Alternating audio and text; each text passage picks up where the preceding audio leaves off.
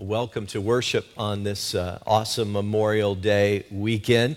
As you know, many people in the capital region kind of mark this weekend as the official beginning of summer.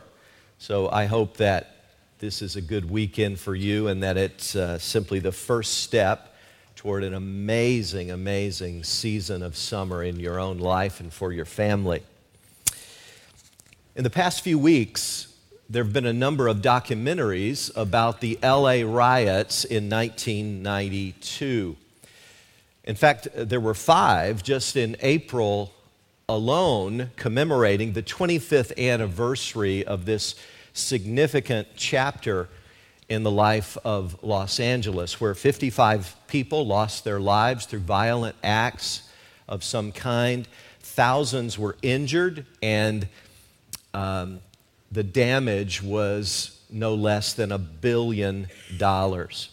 So many amazing stories came out of those six days of uprising. But to me, one of the most inspirational single stories was actually first recorded by Reader's Digest, and it appeared in a number of periodicals and magazines and newspapers as well after that. It's entitled Bennie Newton's Moment of Truth.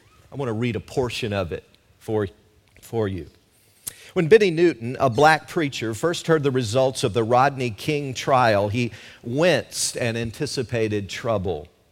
Before turning his life over to Christ, he himself had been arrested 25 times and had spent time in prison.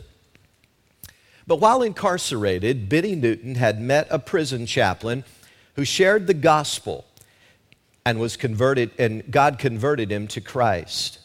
And now Bennie Newton was a preacher in a small church in downtown Los Angeles, and he knew both sides of the story. During the violence, he decided to attend a meeting with some local ministers and city officials later that night.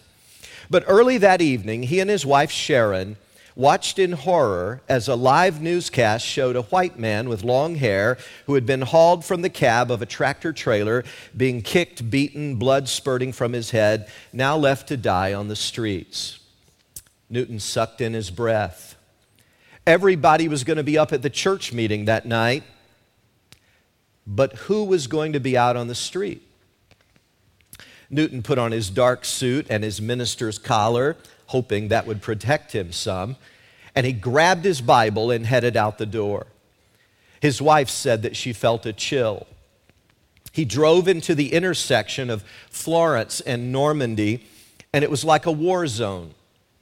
Could one man challenge this unbridled violence? He remembered the scripture, perfect love cast out fear, and he waded into the crowd, holding his Bible over his head. Brothers, he cried, this is not the way. There is a better way. Preacher, we don't want to hear it, one man shouted. So Newton watched in frustration until his eye caught an old pickup truck entering the intersection. Fidel Lopez, age 47, was coming home after an exhaustion filled day in construction. But a gang member bashed in the windshield of Lopez's truck with a long pipe, and Lopez slammed on the brakes, and the mob rushed the truck, pulled Lopez out, and began kicking and punching him a youth with a can of black spray paint began to paint Lopez's face. And Lopez tried to get up, but they knocked him back down. Newton jumped into the middle and said, Stop! This is not right. He pushed the attackers aside, but they shoved him out of the way. Get out of here, preacher, one of them snarled. We're going to show him how Rodney King felt. Lopez staggered to his feet and started to try to run. He was pounded to the pavement again, and a man who had just looted a stereo from a nearby store hit Lopez over the head with the stereo, knocking him unconscious. Newton then shouted, No more! And he jumped in the middle and threw himself over Lopez's body. And he looked up at the gang and said, You kill him, you kill me.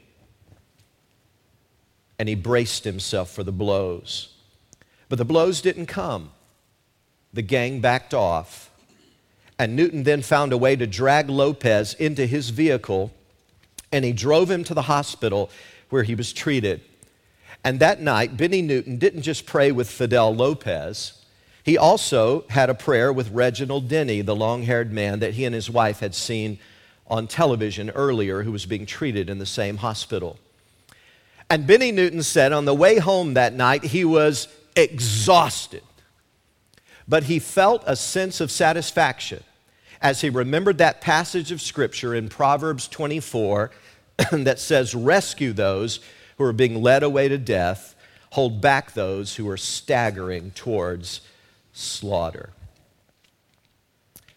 Brothers and sisters, a genuine faith in God always produces an active concern for other people. We are in the rescue business as followers of Jesus Christ. Jesus himself gave his mission statement in Luke 19 when he said, The Son of Man has come to seek and to save that which was lost. Jesus said he came to serve, not to be served. And he said to his disciples and by extension to you and me, he said, As the Father has sent me, so I am sending you. Jesus is in the rescue business, and we are too, if we're his followers.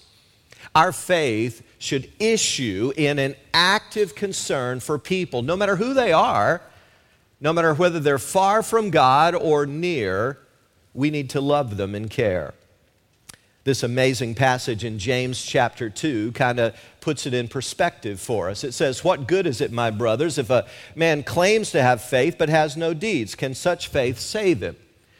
Suppose a brother or sister is without clothes or daily bread, and one of you says to him, uh, Go, I wish you well, keep warm and well fed, but does nothing about his physical needs. What good is it? In the same way, faith by itself, if it's not accompanied by action, is dead. We're in the rescue business, you and me. That's what this is all about. That's why this church exists to rescue people who've been entrapped and enslaved and ambushed by the world, the flesh, and the devil. And God loves them right where they are, and He's called us to be a part of the rescue. So, in other words, the Christian faith is not just this deal where we kind of sit back and give mental assent to certain dogmas. Oh, I believe God exists. Oh, I believe Jesus died on the cross for our sins and rose again from the grave, but we don't do a thing about it. That's not the Christian faith.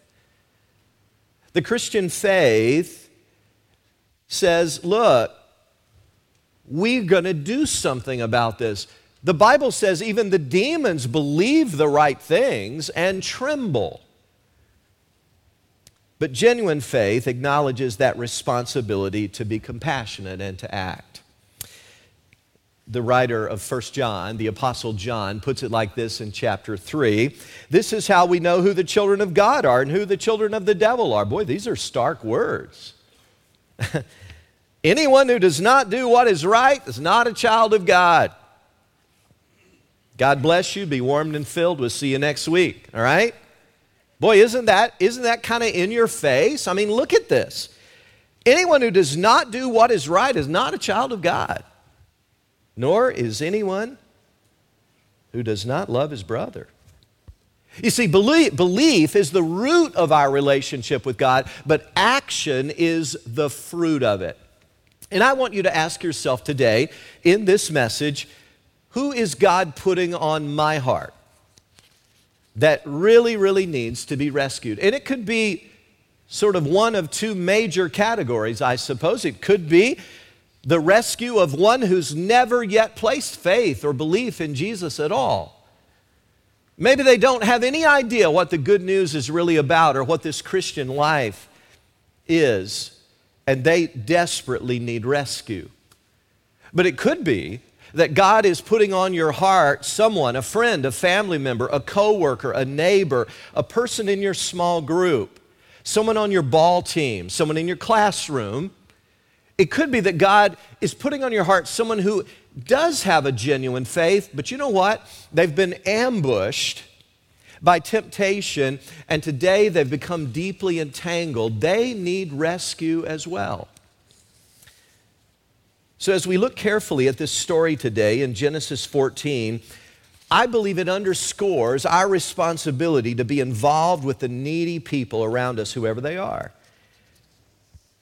As we pick this story up, Abraham had received this um, disturbing report that his nephew Lot had been taken captive. And I want you to see, first of all, that Abraham's response was concern. He had a deep and genuine concern for the one who'd been captured. We pick it up here in chapter 14 of Genesis, verse 11. The four kings seized all the goods of Sodom and Gomorrah and all their food. Then they went away. They also carried off Abram's nephew Lot and his possessions. Now let's pause there. Remember last week, we saw that interesting story where the herdsmen of Lot and the herdsmen of Abraham had begun to quarrel over border disputes and issues. And so Abraham had said to his nephew, Look, if they're quarreling today, we're going to be fighting tomorrow. So let's just kind of make a deal here. You pick whichever land you want. You go ahead and make a choice first. And whichever land you choose, I'll kind of go the opposite direction.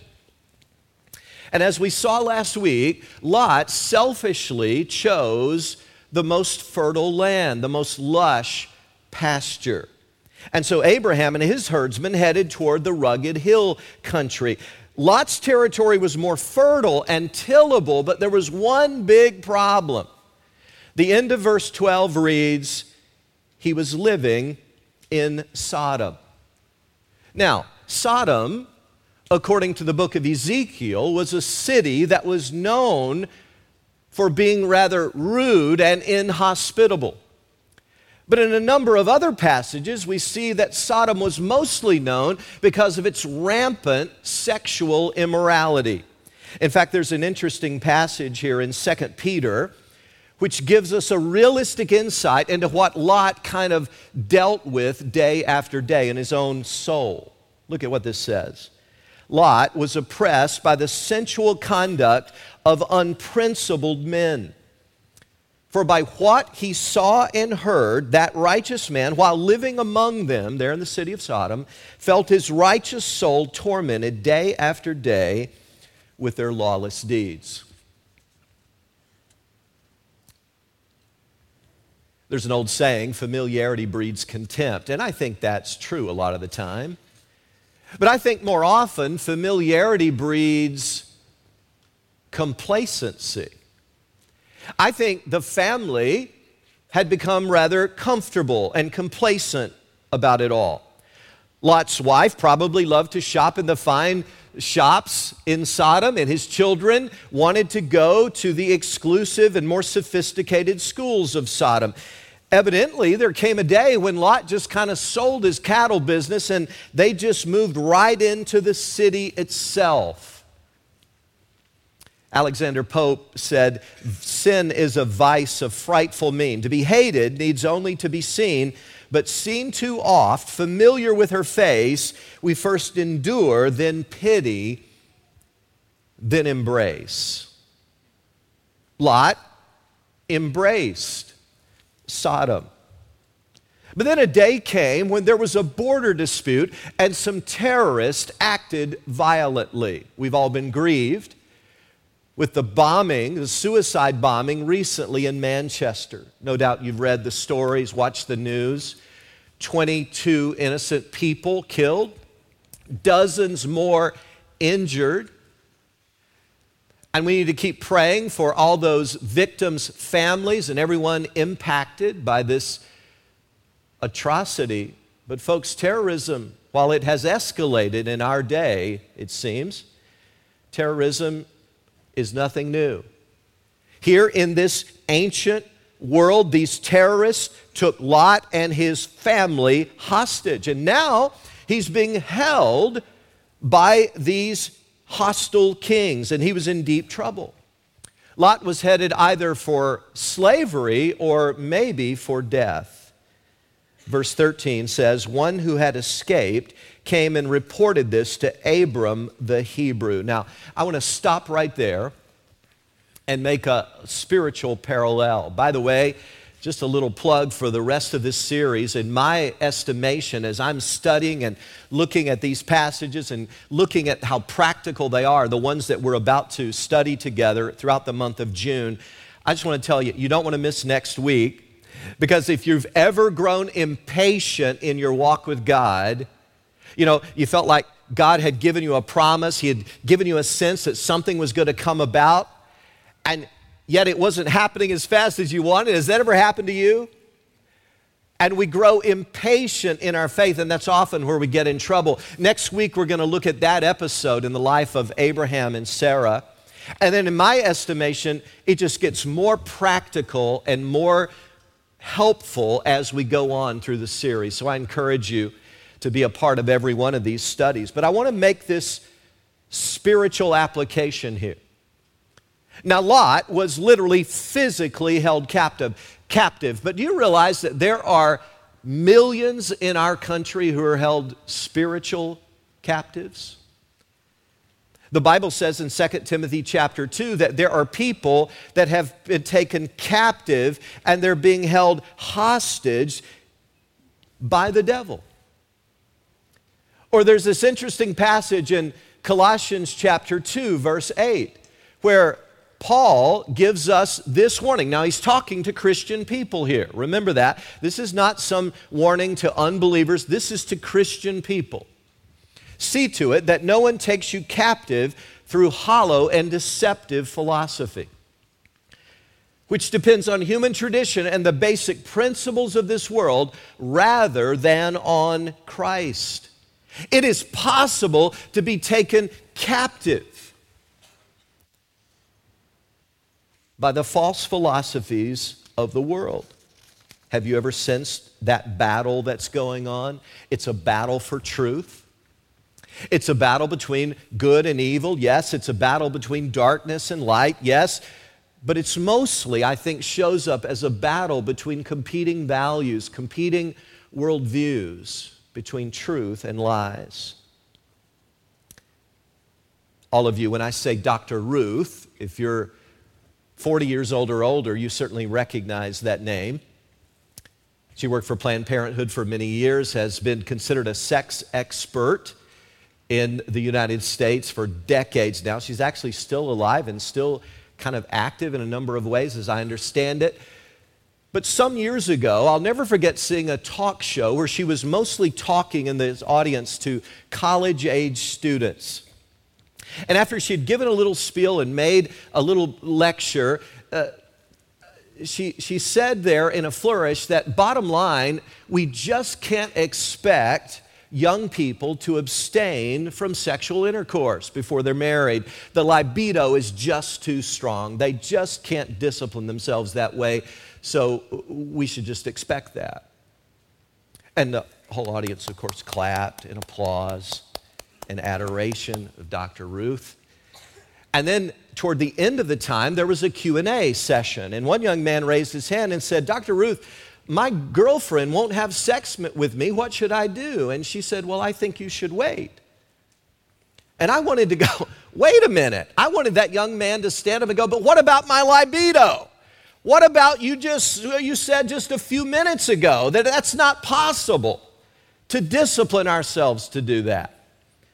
And impressionable young minds are being taken captive through the shallow and contradictory philosophies of this world. And they buy into the principles as though it's an enlightened solution. Psalm 82, verse 4 reads Rescue the weak and needy, deliver them from the hand of the wicked. Who has God put on your heart? A name, a face, someone you honestly care about that needs to be rescued from the trap of the devil. The truth is, some of you have Christian friends who were active in worship just a couple of years ago, or maybe even a few months ago, but they've been morally ambushed, taken hostage. Maybe they even lived godly lives, but something happened. They fell into temptation. They began to slide. They got perhaps sucked into a cult or into a group that is just feeding them lies. If your faith in God is genuine, the very first thing you should feel is a genuine, heartfelt concern. We should have a deep seated concern for people who are being beaten up and led astray. Satan has taken them captive to do his will. Galatians 6:1 says that if they're a brother or sister in Christ, we have a special responsibility to reach out and try to restore them. Brothers, if someone's caught in a sin, you who are spiritual should restore him gently, but watch yourself, or you also may be tempted. Has God put someone on your heart like that? If He has, all I'm saying is that's probably the Holy Spirit really prompting you that, hey, you are going to be God's hands and feet. You're going to do it kindly, you're going to do it lovingly, you're going to do it winsomely. You're going to bring grace and truth together in perfect balance. Yes, you, because you're on God's dream team. Really. You say, oh, that's corny. No, no, it's not corny, it's true. You're on God's dream team, and He wants to use you in marvelous ways to help rescue people who've been taken captive. Well, Abraham learned of Lot's captivity, and I'm impressed because he responded decisively here. Verse 14 When Abram heard that his relative had been taken captive, he called out the 318 trained men born in his household and went in pursuit. Abraham was concerned. He could have copped a different attitude. He could have taken a kind of callous view and said, Ha, Lot has made his bed, let him lie on it. I told that dude, you don't want to go that direction. Hey, listen, man, living in Sodom, it's not going to work out for you. But he wouldn't listen. He was too blind and naive. So he's got to reap what he's sown. But no, that, that wasn't the attitude. Abraham learned what was going on, and he was deeply concerned enough to get involved. 1 John 3:17 says if anyone has material possessions and sees his brother in need but has no pity on him how can the love of God be in him the same is true not just with material needs, but with spiritual needs. How can we honestly say we love someone if we aren't willing to kind of take a risk and reach out and try to try to help? Now, I'll admit that's not easy. And that compassion doesn't always come automatically. And let's even go further. Some people that we try to help are obnoxious. If you've ever been in that role, you know what I'm talking about. They're not easy to help. I love that bumper sticker that reads, God loves you and I'm trying. Yeah, that's one of the most honest bumper stickers I've ever seen. God loves you and I'm trying, but it's not always easy. And yet God's word is so clear. 1 John 4, verse 20 If anyone says, I love God, yet hates his brother, he's a liar. For anyone who does not love his brother whom he has seen cannot love God whom he's not seen. And he's given us this command whoever loves God must also love his brother. So, who is, he, who is God putting on your heart that you need to just reach out with to in love, just maybe with a kind word, with a concerned heart? But Abraham was not just concerned. Abraham's response, secondly, was smart. This is so impressive. He didn't go off in a half baked fashion. No, he got a strategic plan. He calculated the odds. He made a coalition with some other leaders. He went into training mode. He trained 318 of his own men. And once on the battlefield, whoo, he cleverly divided his troops into two divisions and attacked from opposite directions. That was smart. And if we're going to be in the rescue business, we've got to be smart too.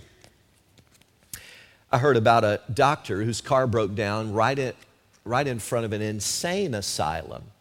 And the doctor got out and he was changing the tire and he was almost finished But just as he was about to put the new tire on and put the lug nuts on, he, he accidentally kicked the hubcap where he had the lug nuts there in it. And the lug nuts rolled down into a grate and right down into the sewer, and there was no way he could retrieve them. Oh, he was so frustrated. He sat there with his head in his hands, going, What am I going to do now? And a man behind the fence of the insane asylum had been watching this whole thing. He'd seen everything. And he said, Well, maybe you could take one lug nut from each of the other three tires and put those three lug nuts on the new tire, and that would be plenty to hold it until you could get to a service station and get the thing properly fixed. The man said, Wow, what a great idea. That is awesome. Thank you so much. And then he said, with an answer like that, what are you doing in there? The man said, Well, I may be crazy, but I'm not stupid. Right? You know, sometimes I wonder, we as believers, we may be forgiven and free in Christ, but sometimes we're not always as smart as we need to be when it comes to the business of rescue. Jesus our Lord put it like this in Matthew chapter 10 I'm sending you out like sheep among wolves. Therefore, be as shrewd as snakes and as innocent or gentle as doves. Now, we don't struggle with being as gentle as doves. It's that shrewd as snakes part, I think, that most of us struggle with. We just don't think that's very spiritual.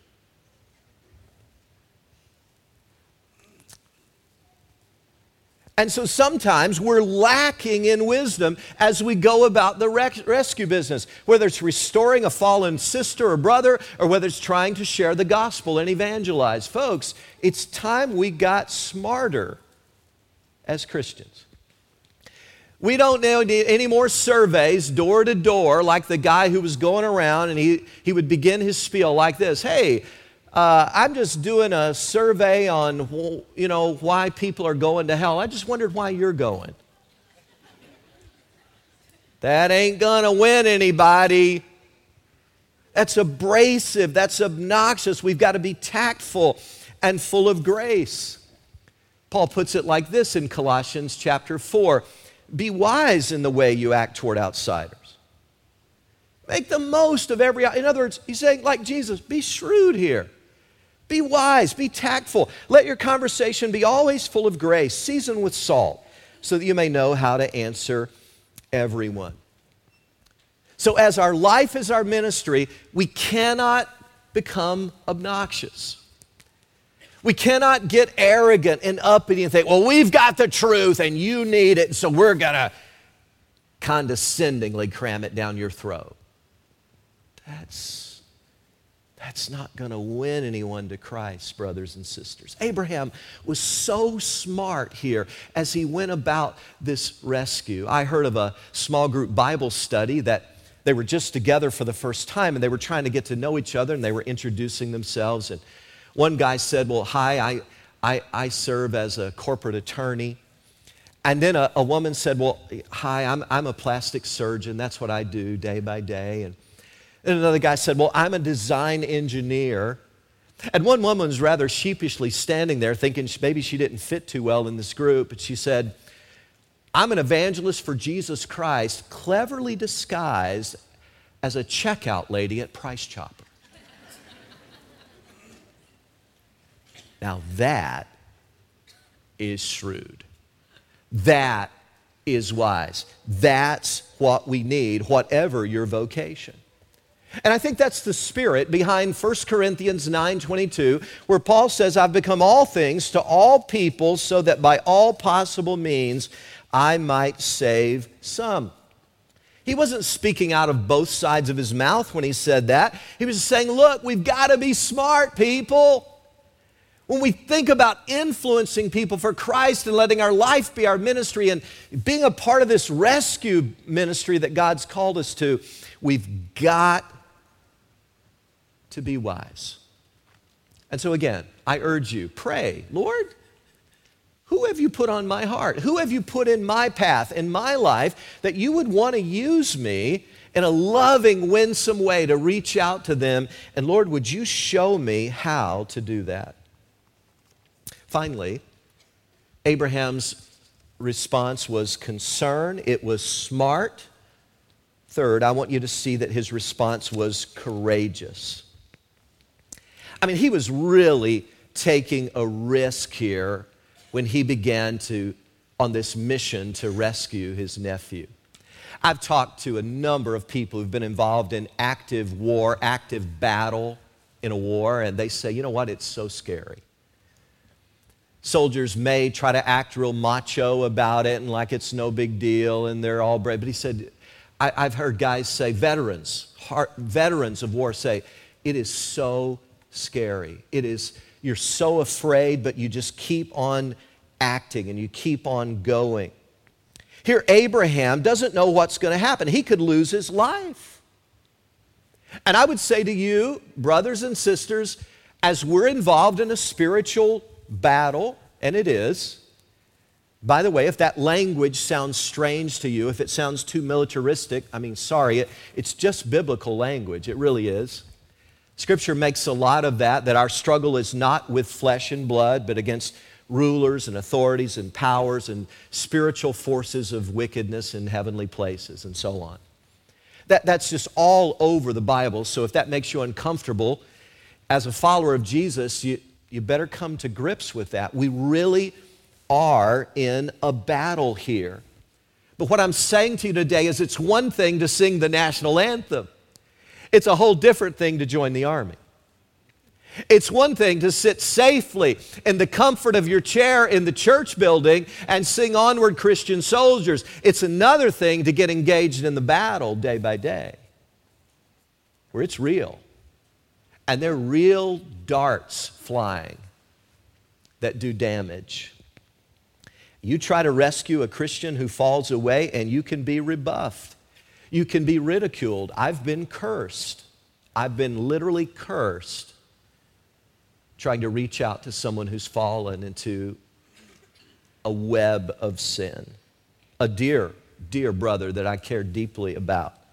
You try to talk to someone about Christ, and you could be horribly misunderstood. The point is, it takes courage to say, I'm going to stand on the truth, and I'm going to bring grace and truth together in perfect balance. I'm going to be a good soldier of Jesus Christ in the year 2000, my family and I had an awesome privilege. I, I got to go back to Amsterdam in the Netherlands where I had worked for 13 months back in the mid 80s.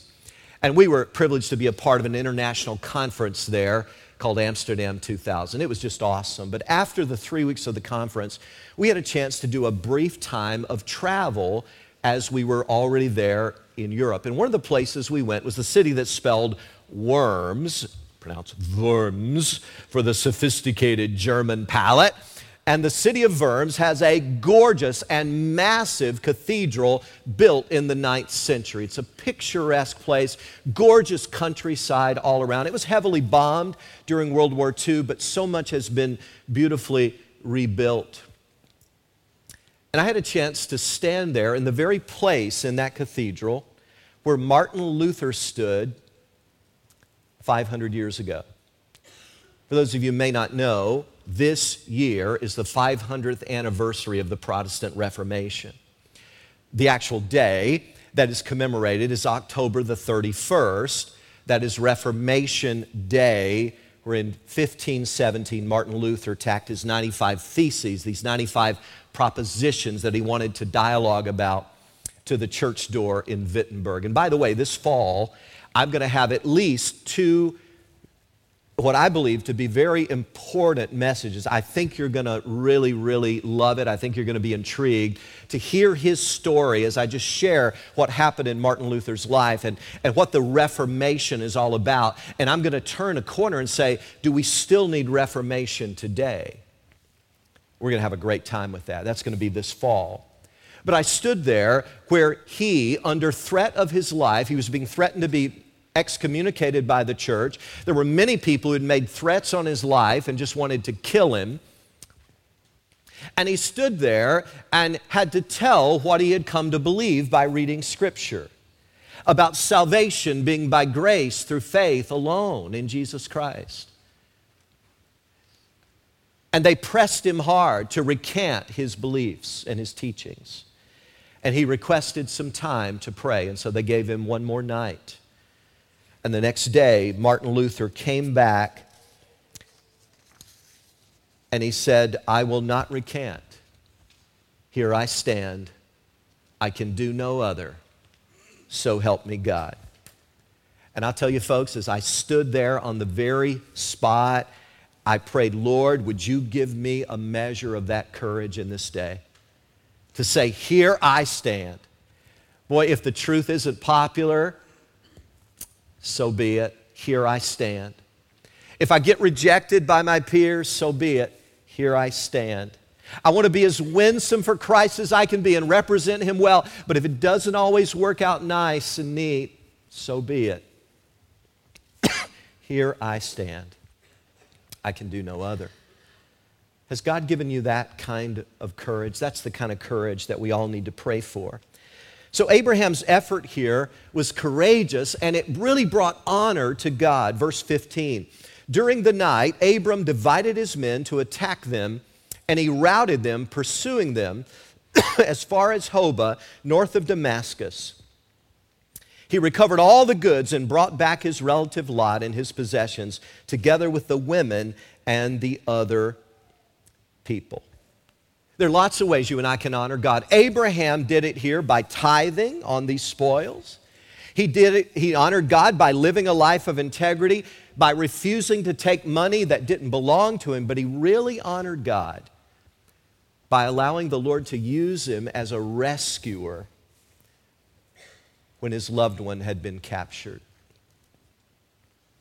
The Bible says there's more joy in heaven over one sinner who repents than over 99 righteous persons.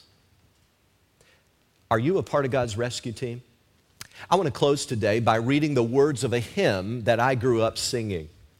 Boy, it's amazing how these hymns stick in your brain. And as I was looking at this passage, I want to tell you that hymn just began to go over and over. I used to sing this as a teenager, believe it or not, and it literally gave me chills then and when I look at the words today, I still get chills. Let me close with this rescue the perishing, care for the dying, snatch them in pity from sin and the grave, weep o'er the erring one, lift up the fallen, tell them of Jesus, the mighty to save. Though they are sliding him, still he is waiting, waiting the penitent child to receive. Plead with him earnestly. Plead with him gently. He will forgive if they only believe. Down in the human heart, crushed by the tempter, feelings lie buried that grace can restore. Touched by a loving heart, wakened by kindness, chords that are broken will vibrate once more. And here's the last verse Rescue the perishing, duty demands it. Strength for thy labor, the Lord will provide. Back to the narrow way, patiently win them. Tell the poor wanderer a Savior has died. Rescue the perishing, care for the dying. Jesus is merciful. Jesus will save. Boy, you really got to admire the courage of a man like Bennie Newton he had the courage to go into the streets of LA during a riot and throw his body over someone who was about to die. Gotta admire that. But you've got to admire even more Jesus Christ, who stepped into the war zone of this world, where all of us had been spiritually mugged, beaten down by sin, bankrupted, by the world, the flesh, and the devil. And Jesus at the cross hurled his body across ours and said, Kill me. Don't kill them. And I tell you today, my friends, that is a Savior worth serving. That is a savior, savior worth yielding your life to. If you haven't done that, today ought to be the day. Father, thank you that you've called us to be a part of your rescue team. Thank you for the example of Abraham. his concern, his wisdom and smartness, and the way he went about it. Thank you, thank you, thank you, oh God, for his courage. May we live the same way as we engage in rescue today. And we pray in Jesus' name. Amen and amen. Amen. Amen. Will the ushers please come forward as we receive our tithes and offerings?